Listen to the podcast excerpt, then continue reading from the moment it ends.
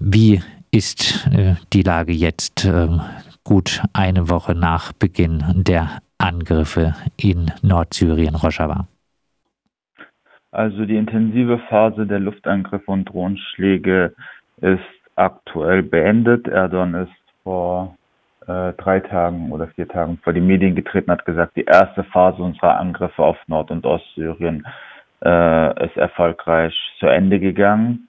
Ähm, diese Angriffe haben natürlich schwerwiegende Folgen, mit denen die Menschen jetzt dort vor Ort zu kämpfen haben. Es äh, sind äh, bei den Angriffen 48 Menschen ums Leben gekommen, darunter elf Zivilisten. Äh, Erdogan hat gezielt die Infrastruktur der Region angegriffen, das heißt Elektrizitätsumspannwerke, Erdölförderanlagen, zuletzt ein Gaswerk, aber auch Getreidesilos und ähm, ein Krankenhaus wurden bombardiert. Ähm, damit hat die Bevölkerung natürlich jetzt zu kämpfen, gerade vor dem anbrechenden Winter in der Region. Äh, die Lebensbedingungen haben sich dramatisch verschlechtert. Ähm, wir bekommen vor, von vor Ort mit, dass es in einigen Städten ähm, enorme Probleme gibt mit äh, Stromversorgung. Äh, zum Teil ist die Wasserversorgung unterbrochen. Ähm, jetzt gestern haben wir noch mitbekommen, dass äh, durch den Angriff auf dieses äh, Gaswerk äh, die Leute Probleme haben jetzt mit dem Kochen, weil immer mit, mit den Gasflaschen, die dort abgefüllt werden, quasi gekocht wird und das ist das einzige äh, Gaswerk in der Region. Ähm, das, das beeinträchtigt natürlich das Leben von Menschen. Also insgesamt sind zwei bis drei Millionen Menschen von diesen Beeinträchtigungen direkt betroffen. Die Lage ist dahingehend ruhiger geworden, dass die Luftangriffe gerade nicht ähm, passieren, aber es kommt immer noch vor allem in den Gegenden, die von der Türkei besetzt sind in Nordsyrien, also da in den Grenzgebieten zur, zur der autonomen Selbstverwaltung, zu Artilleriebeschüssen immer wieder.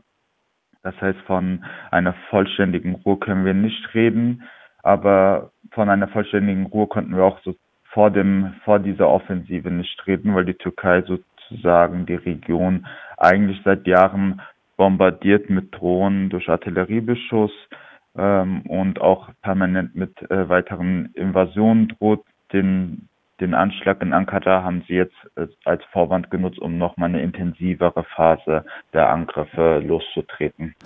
Gibt es denn die Perspektive, dass äh, diese Infrastruktur, äh, die zivile Infrastruktur äh, zeitnah wieder aufgebaut werden kann? Das ist natürlich nicht so einfach. Äh, wir müssen bedenken, dass äh, weite Teile der Region mit dem Kampf gegen den IS zwischen 2014 und 2019 total zerstört waren. Das heißt, der Kampf gegen den IS hat in Nordsyrien mit Kobane, mit dem Kampf um Kobane Ende 2014 angefangen und gemeinsam mit der internationalen Anti-IS-Koalition wurde dann Stück für Stück das Territorium des IS zerschlagen und der IS zurückgedrängt, zuletzt dann 2019 in der Provinz Deir Azor vollständig besiegt. Diese Operation oder äh, dieser Kampf gegen den IS hat dazu geführt, dass komplett zerstörte Städte zurückgelassen worden sind, weil die internationale Anti-IS-Koalition halt sehr stark aus der Luft bombardiert hat, um den IS zurückzudrängen. Der IS natürlich auch eine Politik der verbrannten Erde geführt hat. Das heißt, sie haben alles zerstört, wenn sie sich zurückziehen mussten. Und der Wiederaufbau war sehr mühselig, auch weil sehr wenig internationale Unterstützung ähm, kam. Also die Unterstützung beim Wiederaufbau war sehr unzureichend. Das, ich kann nicht sagen, dass es keine Unterstützung gab, aber ähm, sie war sehr, also ich würde sagen, im Vergleich, zu anderen Krisenregionen der Welt war sie sehr unzureichend. Und jetzt haben die Menschen es in den letzten Jahren trotzdem geschafft, irgendwie eine zivile Infrastruktur aufzubauen. Ähm, und auch ein, ein, Stück weit eine Sicherheit aufzubauen in ihren Regionen. Das hat Erdogan das quasi über Nacht wieder dem Erdboden gleich gemacht und die Lebensbedingungen dramatisch dort verschlechtert. Ähm, natürlich, die Le Leute haben jetzt Erfahrung im Bereich des Wiederaufbaus, so tragisch wie sich das auch anhört. Und sie finden Mittel und Wege, auch in so einer Krisensituation ihr Überleben weiterhin zu sichern. Aber es braucht natürlich auch dringend Unterstützung, um den Menschen dort auch eine Bleibeperspektive zu geben. Denn das, was Erdogan dort erreichen will, ist auch eine Massenemigration, eine Massenflucht der Bevölkerung. und äh, das Leben dort sozusagen ja nicht nicht mehr möglich zu machen für die Leute. Das ist äh, eine gezielte Politik gewesen ähm, oder die, gezielt, ein, ein Ziel gewesen dieser Angriffe. Und damit das nicht passiert, braucht es natürlich äh, Unterstützung beim Wiederaufbau. Stichwort internationale Unterstützung beim äh, Wiederaufbau. Jetzt gibt es äh, ja durchaus auch äh, amerikanische Militäreinrichtungen noch in der Region. Gibt es denn zum Beispiel von US-Seite noch Unterstützung, Unterstützung für die Kurden in Nordsyrien? Es gab ja, also ein Zwischenfall ist in die deutschen Medien durchgedrungen, in die deutschen Mainstream-Medien, ähm, dass, dass die USA eine türkische Drohne beschossen hat oder runtergeholt hat, die zu nah an einem Militärstützpunkt in den USA, äh, der USA in Nordsyrien war. In der Stadt Heseke war das.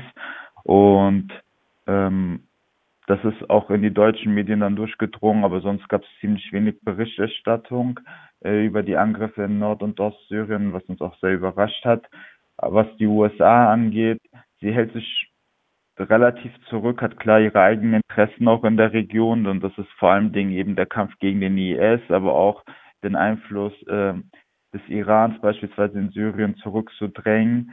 Ähm, aber sie ist nicht ein Freund, würde ich sagen, der autonomen Selbstverwaltung und dieses Gesellschaftsprojekts dort. Also es ist eher ein Zweckbündnis, was dort entstanden ist und dementsprechend zurückhaltend hält sie sich auch gegenüber den türkischen Angriffen. Ähm, wir müssen bedenken, dass die USA Teile des Luftraums über Nord- und Ostsyrien kontrolliert.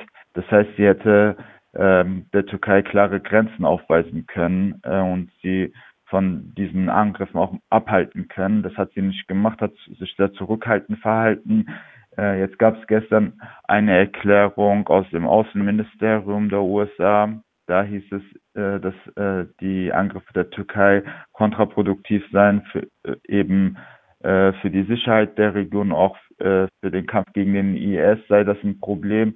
Aber diese Stellungnahme passiert erst, nachdem Erdogan die eben diese erste Phase der Angriffe auf Nord- und Ostsyrien beendet hat. Das heißt, äh, praktisch bringt das den Menschen sehr wenig. Der Schaden ist schon angerichtet.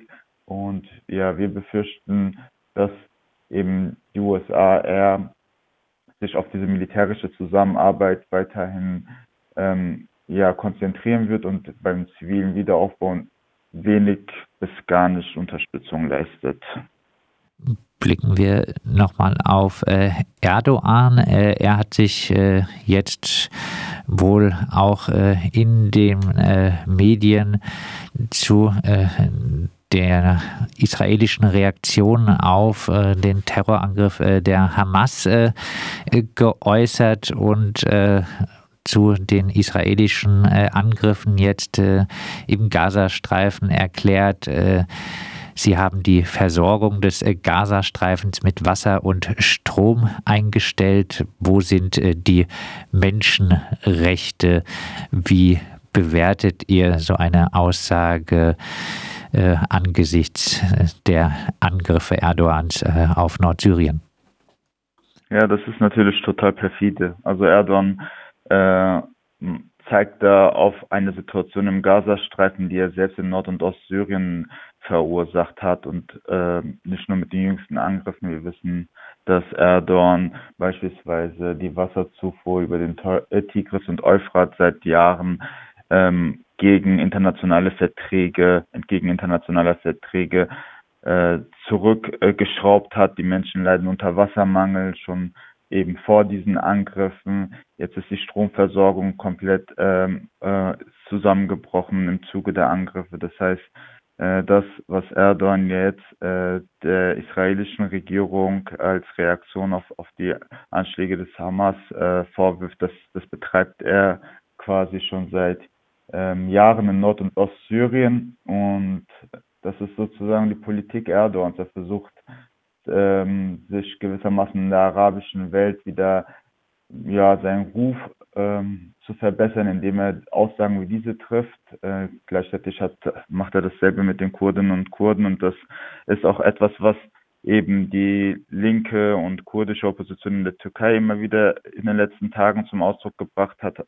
Sie sagen, okay, ihr, ihr kritisiert, also dass, dass in der Türkei jetzt irgendwie klar mit den Palästinensern im Gazastreifen Sympathiebekundungen gezeigt werden, ist die eine Sache, aber dasselbe passiert mit den Kurden und Kurden und das ist halt ein doppeltes Spiel, was, was die türkische Regierung fährt und Erdogan und seine Regierung will das natürlich nicht hören und äh, geht sehr rabiat gegen diese Opposition vor und äh, du hast am Anfang von den äh, rund 1000 Festnahmen in der Türkei gesprochen. Das ist letztlich die Folge dessen, dass man Erdogan die Maske versucht abzuziehen.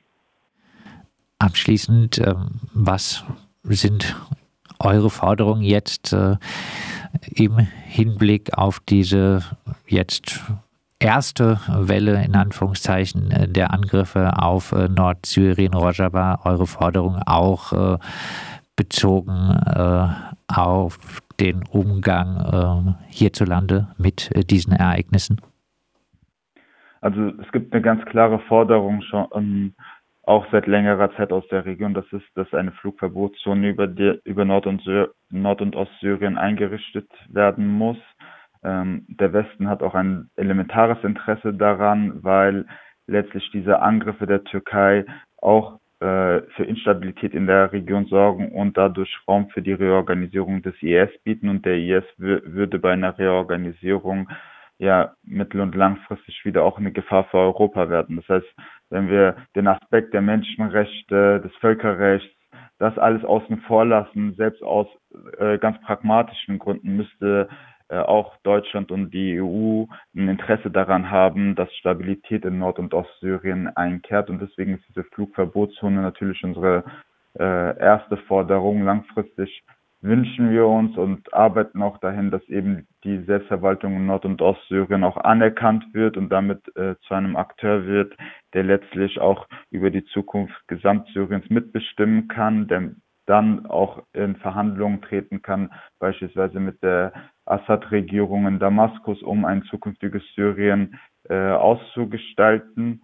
Und ja, natürlich äh, sind wir sehr erschrocken darüber, wie sehr eben die deutsche Bundesregierung sich ja im Falle der Ukraine engagiert, jetzt im Palästina-Israel-Konflikt ähm, klare Worte findet, aber äh, in Bezug auf Nord- und Ostsyrien eben total schweigt und äh, nichts tut, nichts sagt. Und das ist für die ja rund eine Million in Deutschland lebenden Kurden, Kurden natürlich sehr erschreckend, äh, dass da über so offensichtliche völkerrechtswidrige Kriegsverbrechen einfach, ja, dass es weggewischt wird, dass darüber geschwiegen wird, ist natürlich aus unserer Sicht ein Skandal.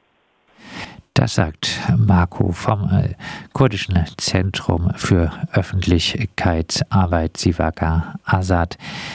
Wir haben mit ihm gesprochen über die türkischen Angriffe auf äh, Nordsyrien, Rojava, die äh, zumindest in ihrer intensiven äh, Form wohl erst einmal eingestellt sind, aber durch die Zerstörung der zivilen Infrastruktur noch gravierende Nachwirkungen haben.